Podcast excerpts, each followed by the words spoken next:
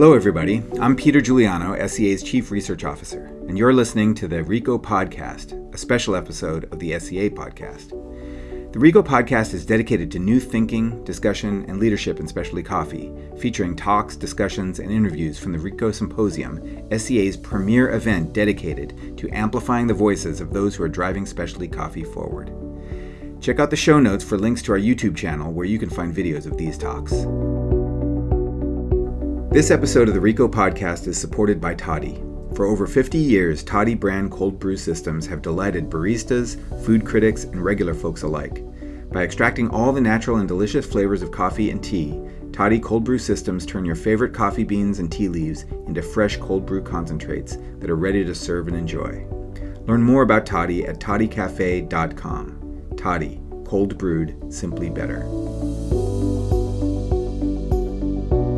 Today, we're very happy to present the second episode of Harnessing the Power of Science, a session recorded at Re:co Symposium this past April.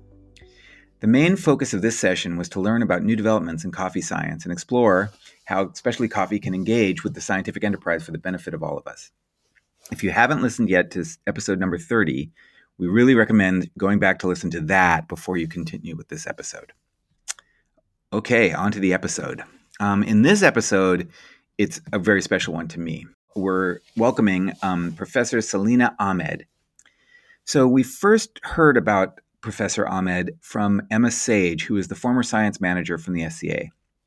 Emma returned from a scientific conference in Europe, and she was saying, We have to get Selena Ahmed to Re:co. We were able to get Dr. Ahmed to come, and we're really glad that we, we did. You'll, uh, you'll see what I mean in a minute. So Selena co-leads the Food and Health Lab at Montana State University, where she's a professor in sustainable food systems. She examines the socio-ecological, phytonutrient, and sensory basis of food systems from production through consumption and waste in the context of global climate change. So Selena's uh, study systems are tea, maple syrup, and indigenous foods. Her transdisciplinary research program seeks to identify practices that advance ecological and societal well being while supporting innovative contributions that strengthen our food and drink experience. Selena is a co founder of Shoots and Roots Bitters. She serves as a judge in tea tasting competitions. She consults on tea and botanicals and is the author of over four dozen articles and book chapters.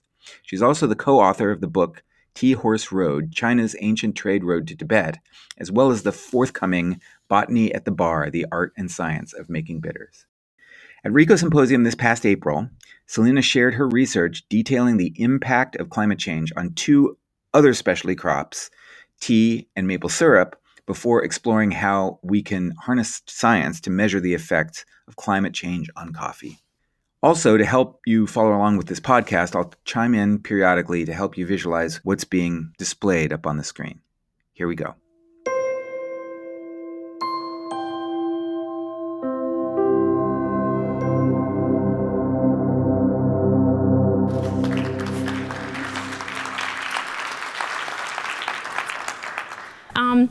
I'm going to start with a question. And the question is How many of you are alarmed, concerned, or very concerned about the effects of climate change on coffee? Raise your hands. So, pretty much the majority. Well, I'm not going to speak about effects of climate change on coffee. Today, I'm going to speak about the effects of climate change on two other specialty crops tea and maple syrup, which I have been studying for over a decade. And this really is to serve as a lens in thinking about how we can harness the power of science in analyzing and measuring how we can measure climate change effects on uh, coffee. Uh, my research on climate change effects on tea is very much driven by farmer observations and farmer concerns. And I'm going to tell you about that very specific cup of tea that drove my research to thinking about the effects of climate change on tea quality. This was over one decade ago when I was carrying out research in Yunnan province of southwestern China. Who in this room has been to Yunnan province? There's an expanding coffee market over there. And uh, as an ethnobotanist, I'm extremely interested in human interactions with the environment. And this interest has driven me into some remote areas around the world where indigenous agricultural practices are still intact, such as this Akha village over here. Um, which uh, grows tea in these wonderful agroforests for hundreds of years. Uh, tea in these mountains of southwestern China grows in indigenous agroforest, and it also grows in wild tea populations. This is the motherland of the tea plant and the center of origin and diversity. And specifically, I was studying the sustainability of tea production systems along a continuum of agricultural intensification. I was comparing these wild tea populations to these indigenous agroforests all the way to these monoculture systems and looking at sustainability among four dimensions ecological, economic, social, cultural, and human health. And the indigenous agroforest uh, ran quite well in looking at sustainability. They have rich biological diversity at the landscape, genetic, and plant species level. So, as an ethnobotanist or botanist, uh, I would see these different tea land races that grow in one hectare agroforest as Camellia sinensis variety assamica. But the farmers that are managing these systems actually have different names for each of these different land races and are managing these systems and this genetic diversity for different flavor profiles, for different resistance to different climate variables, uh, really not putting all of their eggs in one basket, uh, even within a small agroforest. And tea in these systems can grow quite large. Imagine one of these tea leaves unfurling in your teacup. Selena is showing a picture of a man holding up two tea leaves on either side of his face. They're literally as big as his head. And now I'm going to tell you about that cup of tea that drove my research on climate change effects on tea quality. This was during one of my very first field seasons in Yunnan. And after a long day of carrying out ecological transects in the indigenous agroforest, I was having tea uh, in this farmer's household. And I was sort of returning every day uh, to drink tea after my fieldwork. And one day, ah Aying says, It has changed. The taste has changed. And I was really intrigued by what she was speaking about. And she said, Yes, it's changed since just a few days ago. And what ah I was speaking about was the onset of the East Asian monsoon. And so that year in Yunnan, it had been an extraordinarily dry year. Yunnan's seen a drought for the past few years in the spring season. And then at the same time, it's actually been seeing more intense and extreme monsoon seasons. And the monsoon seasons were actually getting earlier. And so this was really uh, shifting farmers' labor schedules, as well as the quality of tea, and most importantly, the livelihoods that farmers are procuring from this tea. And so this made me think about what is happening in terms of climate change with this increased variability in terms of droughts and uh, monsoons and other environmental factors linked to climate change. Um, this graph over here shows how the shifts of the monsoon very much matter to farmers. This is prices that farmers receive in this village for one kilo of tea. So here, let's say in 2012, the dry season tea, which was um, undergoing a drought, received almost $400 per kilo. That's what the farmers were receiving per kilo. And then as soon as the monsoons hit, they evaluate the tea and then they determine a new market price. Uh, which is almost 50% less, so less than $150. And so this really impacts uh, farmers when the monsoon seasons are coming earlier or are getting longer with climate change.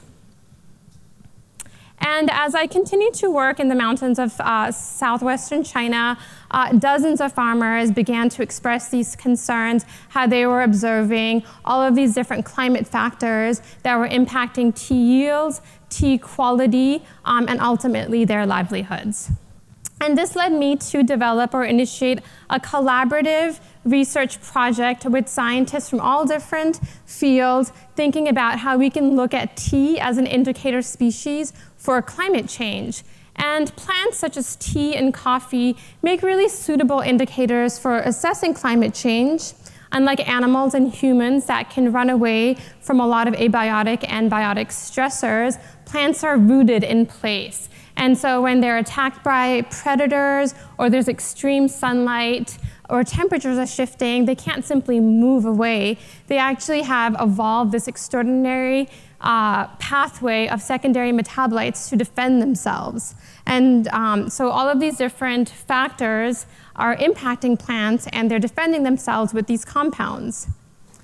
These compounds we as humans can perceive as flavor compounds or as therapeutic compounds. So in tea, for example, the sort of star antioxidant compounds are actually plant defense compounds that the plants are producing to defend themselves against environmental stress. And so these levels are varying with environmental factors and then depending on uh, agricultural management practices and climate change, these levels are changing, and then we actually, as humans, can perceive shifts in the concentrations, which ultimately determines prices. Are you ready for some really juicy data? Okay, so I became really obsessed with documenting that cup of tea when Eying says that the flavor shifted. I wanted to know physiologically what was happening in tea plants, what was happening phytochemically. And so I decided just to do a seasonal study to see what was actually happening in terms of the key antioxidant and other flavor compounds, and working with my collaborators using different approaches to get to this question. Um, and I'm going to just point out one graph over here first. Selena has a slide up with six graphs. Each graph is showing how different compounds in tea change depending on what part of the season you're in. The point to note here is that the spring drought period is excellent because it produces lots more of the compounds we want in tea, like antioxidants and caffeine. But as the monsoon arrives, these compounds go down. Um, on the axis over here, we're looking at changes in season from an extreme drought Farmers really love the tea during that drought season. Um, if it had become too much of a drought, they would have lost their crop, but the drought levels that were happening that year were perfect for the aromatic compounds of tea, so they were really benefiting from this wonderful tasting tea. And then when the monsoons, this is a monsoon onset, and this is the monsoon onset. And here we have the concentrations of EGCG, that's that star antioxidant compound in tea. It's a phenolic compound, and it's also um, associated with different flavor profiles of tea. And we're seeing that compound is decreasing more than 50% just within a two week period. And it's not just that compound, it's other key compounds, phenolic compounds, and also caffeine that are changing uh, just within this two week period. And then I began to think about well, can we correlate this with um, climate change? Can we actually sample tea during different seasons um, in different agroclimatic zones where tea is grown and then link that with temperature and precipitation and CO2 levels and then begin to model how the flavor profiles of tea are changing with climate change and then do some forecasting of what's going to happen in the future.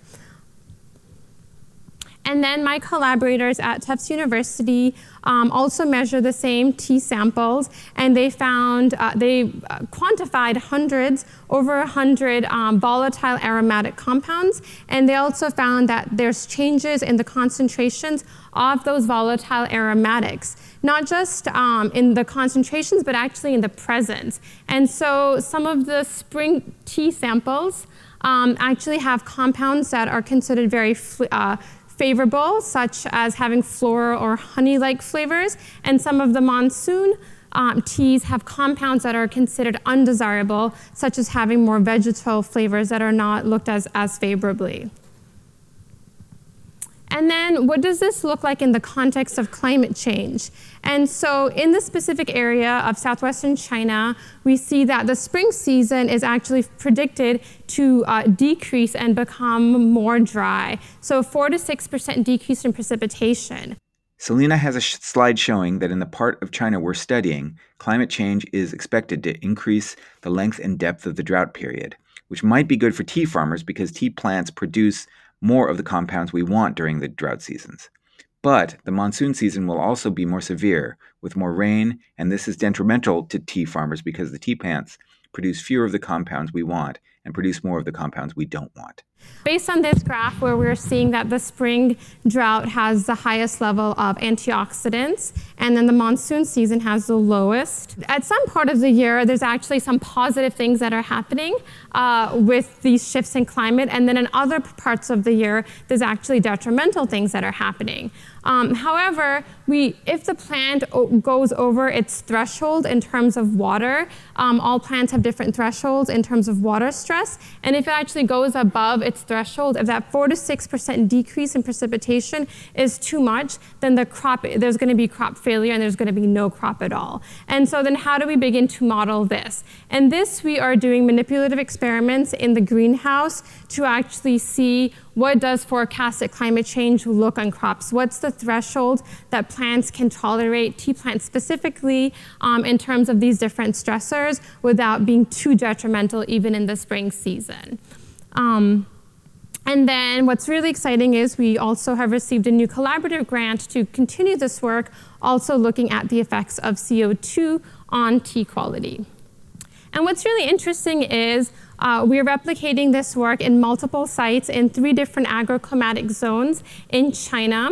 And while precipitation is sort of the driving force of impacting tea quality in um, southwestern Yunnan province or southwestern China, temperature is actually the key driving force that's uh, making tea vulnerable in the eastern part of China. And so we're really seeing that the specific climate threat really varies depending on geography. It's not really this one size fits all picture. It's very subtle and it really depends uh, where you are. And um, the more I continue to um, work on this research and speak to different producers, we are recognizing that this trend is not just specific to tea. Uh, since 2012, I've also been examining the effects of climate change on maple syrup quality. And it started in a dialogue where I was telling some producers in Vermont, some maple syrup producers in Vermont, about my research on climate change effects on tea quality. Um, and this maple syrup producer runs to her fridge and pulls out these three different samples of maple syrup and says, We're experiencing the same exact thing with maple syrup. During my lifetime, I've noticed that uh, the maple sap season starts earlier. It also sometimes ends earlier. And most importantly, the high grade maple syrup is decreasing in amount, and the more lower grade maple syrup is increasing in amount uh, due to weather variability. Um, and my collaborative, our collaborative research team, uh, we've worked with uh, hundreds of producers to sort of document this, and the majority of producers are also uh, expressing that the harvest season for maple syrup is indeed starting earlier. And very interestingly, the budding of the maple trees is also starting earlier. And as soon as the maple trees begin to bud, there's off flavors that happen uh, within the tree, which is contributing to some off flavors. So very interesting in thinking about quality. And then um, we have been sampling across the agroclimatic zone of maple trees uh, for the past four years from the southern range in Virginia all the way to Quebec, and then correlating what's happening with key compounds, including sugar compounds and phenolic antioxidants during that period, and we're seeing this significant uh, correlation as temperatures e decrease, there's a significant decrease in the antioxidant compounds in maple syrup. And then what does this mean in the future? So this data is really exciting to me. Uh, this is looking at the shift and changes of uh, sugar content and sugar yield for maple syrup across its different zone. So if you're looking at that map of sort of the eastern part of North America, all those are the different sites where we have been collecting um, maple sap since 2013. And we can see uh, that based on our data, that sugar content of maple is expected to decrease um, in the next 50 years. Um, and in most of our sites, the yields are also expected to decrease. However, in the northern range of maple, uh, yields are expected to increase.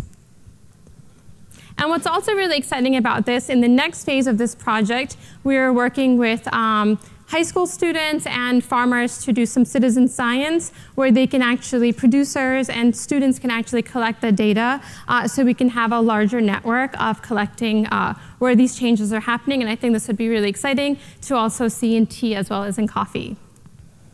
So from the research I've been working on with tea and maple syrup, it's really obvious that climate change is indeed happening now. It's influencing specialty crops now, the quality and farmer livelihoods, and that consumers are able to perceive these differences. I've been working with six different sensory panels, uh, both in the United States as well as in China, uh, to discern these differences.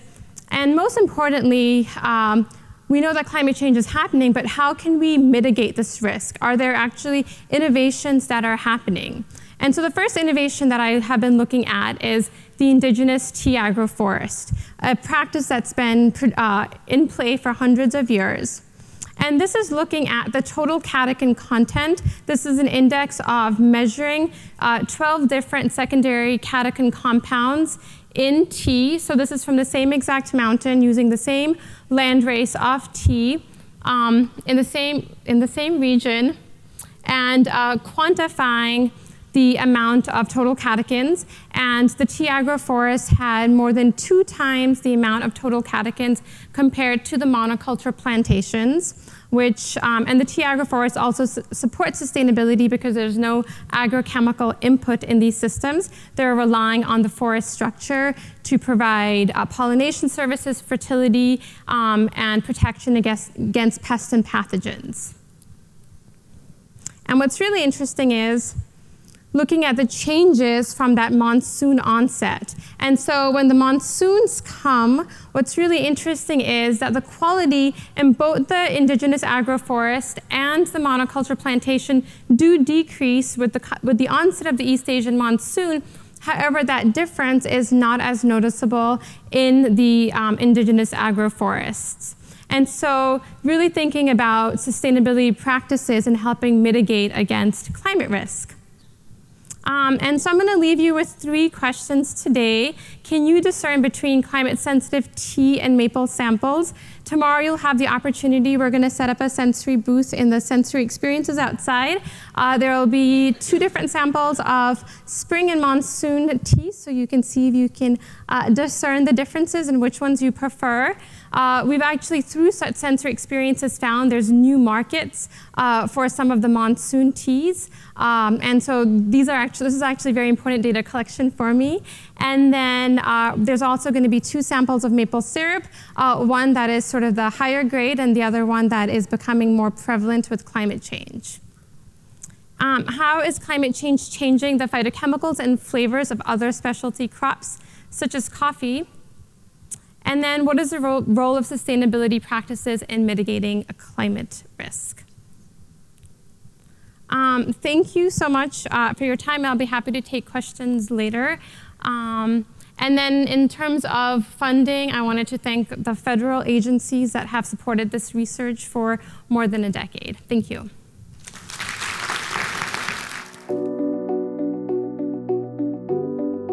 That was Selena Ahmed at Re:co Symposium this past April.